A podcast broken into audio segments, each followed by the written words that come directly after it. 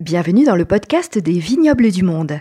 Grâce à la Cité du Vin, partez à la découverte des régions viticoles de France et du monde entier. Je vous propose de partir à la découverte des vignobles d'Argentine.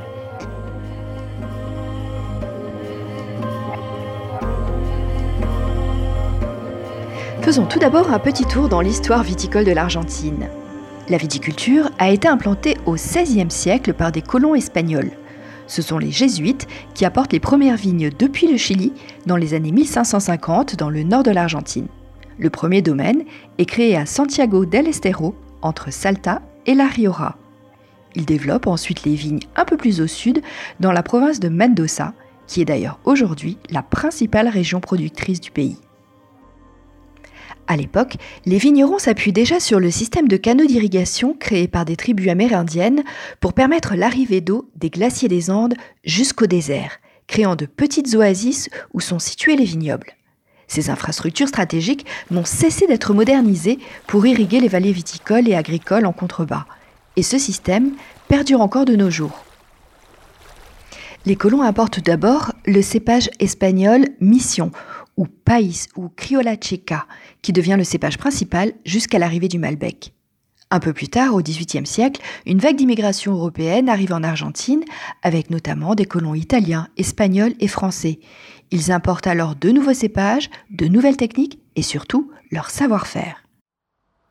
Mais c'est véritablement l'arrivée du train en mille huit cent quatre-vingt-cinq qui va désenclaver l'ouest du pays. Il relie notamment la région de Mendoza à Buenos Aires. Ainsi, la viticulture va connaître un véritable coup d'accélérateur. Il sera notamment plus facile de commercialiser le vin vers les grands bassins de population plutôt situés dans la partie est du pays. Au dix-neuvième siècle, c'est l'agronome français Michel Pouget qui plante les premiers cèpes de Malbec. Ce cépage est devenu aujourd'hui le cépage emblématique de l'Argentine. Ils fondent également la première école de viticulture et d'œnologie à Mendoza. À la fin du vingtième siècle et jusqu'aux années mille neuf cent quatre-vingt-dix, le pays fait face à une crise de surproduction liée à une forte baisse de la consommation locale. S'ajoute à cela l'instabilité politique des années mille neuf cent soixante-dix, qui fragilise encore le secteur viticole.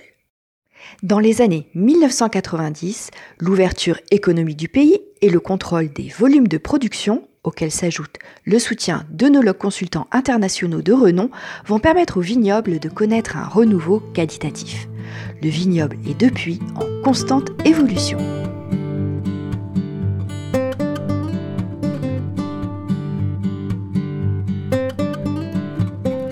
Mais intéressons-nous plus particulièrement maintenant à la géographie.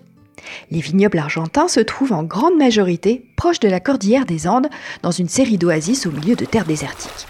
Hormis les vignobles au sud du pays, la plupart des vignobles se situent en moyenne à neuf cents mètres et culminent jusqu'à trois mille mètres à Salta. On trouve une grande diversité de sols avec beaucoup de sable, de graves et de calcaire ou d'argile. Ils s'étendent sur plus de mille cinq cents kilomètres du nord au sud. Le pays est découpé en quatre grandes régions viticoles. Le nord, ou norte en espagnol, qui comprend notamment la province de Salta. La région ensuite de Cuyo, avec Mendoza, qui est véritablement la capitale du vin argentin. Cette région concentre soixante-dix pour cent de la production de vin de tout le pays. La région ensuite de la Patagonie, plus au sud, puis vient s'ajouter également la zone atlantique avec les régions de Córdoba, Entre Ríos et Buenos Aires. Il existe une grande diversité de climats selon les régions. Subtropicales au nord, désertique à l'ouest et tempéré au sud, notamment en Patagonie. Et donc également de grandes différences de température et parfois de fortes amplitudes thermiques, car l'altitude des vignobles va aussi jouer un rôle prédominant.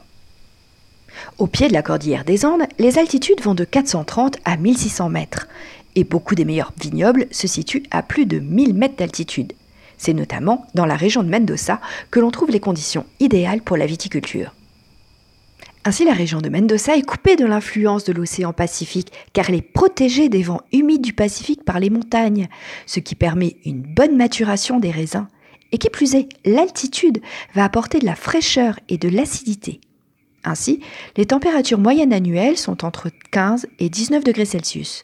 Les vignobles sont cultivés dans des oasis irriguées au milieu de zones très arides, où la pluviométrie n'est que de quelques millimètres par an. Les vignobles sont traditionnellement irrigués par submersion grâce à un système de canaux, mais ils sont de plus en plus irrigués au goutte à goutte. Le système d'irrigation est extrêmement réglementé car la préservation de l'eau est un sujet crucial. La proximité des montagnes provoque également un risque important de gelées printanières et de tempêtes de grêle estivales. Aussi, les vignobles les plus qualitatifs vont être protégés par des filets ainsi que par des réchauds entre les rangs. L'avantage toutefois de la sécheresse du climat est qu'elle va limiter les maladies comme le mildiou et la pourriture. Ainsi, le raisin est souvent bio, même si ce label ne s'affiche pas toujours. Dans la région de Salta, tout au nord, on est proche de l'équateur et c'est l'implantation des vignobles en altitude qui va permettre de produire des vins de qualité dans un climat subtropical.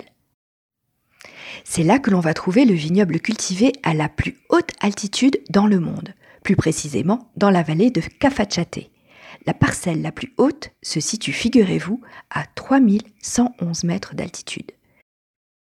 Dans cette zone, les températures frôlent les trente-cinq degrés l'été, mais les nuits fraîchissent rapidement dès le coucher du soleil. Il peut y avoir plus de vingt degrés d'amplitude entre le jour et la nuit, voire même atteindre le zéro degré à certaines périodes. Les grappes obtiennent ainsi une belle concentration en sucre, donc en alcool, tout en profitant de l'acidité et des tanins dopés par les nuits fraîches d'altitude. Plus au sud, la Patagonie connaît un climat plus froid, plus hostile, soumis aux influences océaniques avec des vents forts pendant l'hiver. Alors on pense davantage aux paysages de glaciers et de steppes, mais avec le réchauffement climatique, c'est une région qui s'ouvre de plus en plus à la viticulture.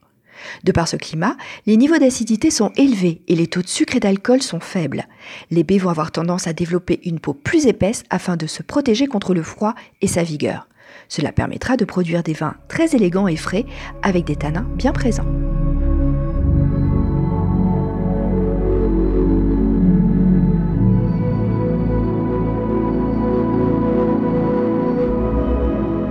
Découvrons maintenant plus particulièrement les cépages.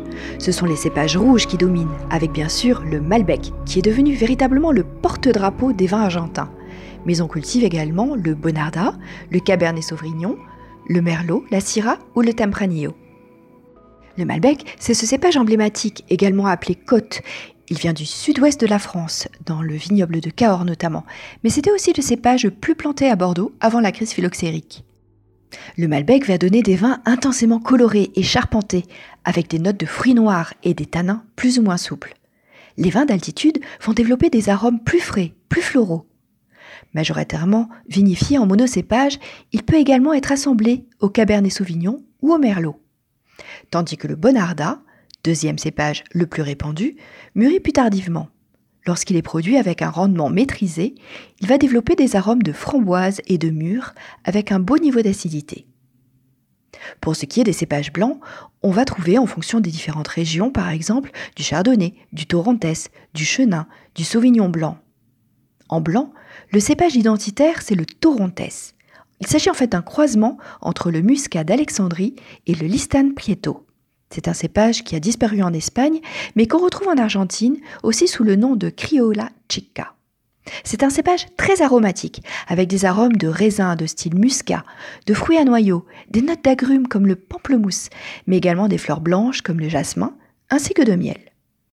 Les vignes de Torrontés s'épanouissent particulièrement dans le nord du pays, en altitude. Elles peuvent traditionnellement être conduites en parae, c'est-à-dire en forme de pergola, ce qui permet une protection efficace contre le soleil tout en éloignant le fruit de la chaleur du sol. Sinon, la grande majorité des vignobles, en particulier tous les cépages rouges, ont maintenant adopté le palissage vertical, tout en prenant toujours bien soin de protéger les baies du soleil par le feuillage.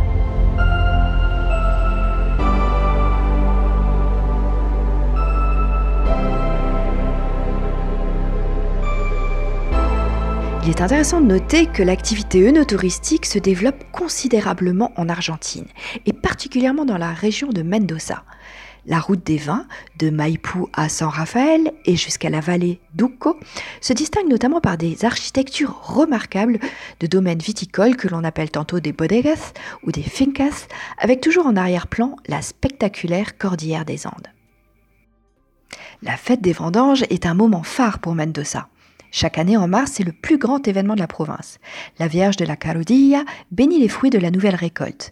Et la reine de chaque département est élue à cette occasion pour couronner ensuite la reine du vin de Mendoza. Elle assumera un rôle d'ambassadrice des vignerons pendant toute une année.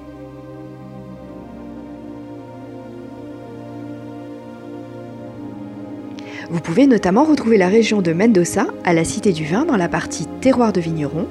Et vous pouvez également visionner sur notre médiathèque les contenus diffusés autour de l'exposition Argentina, Terre de Contraste de deux mille dix-neuf.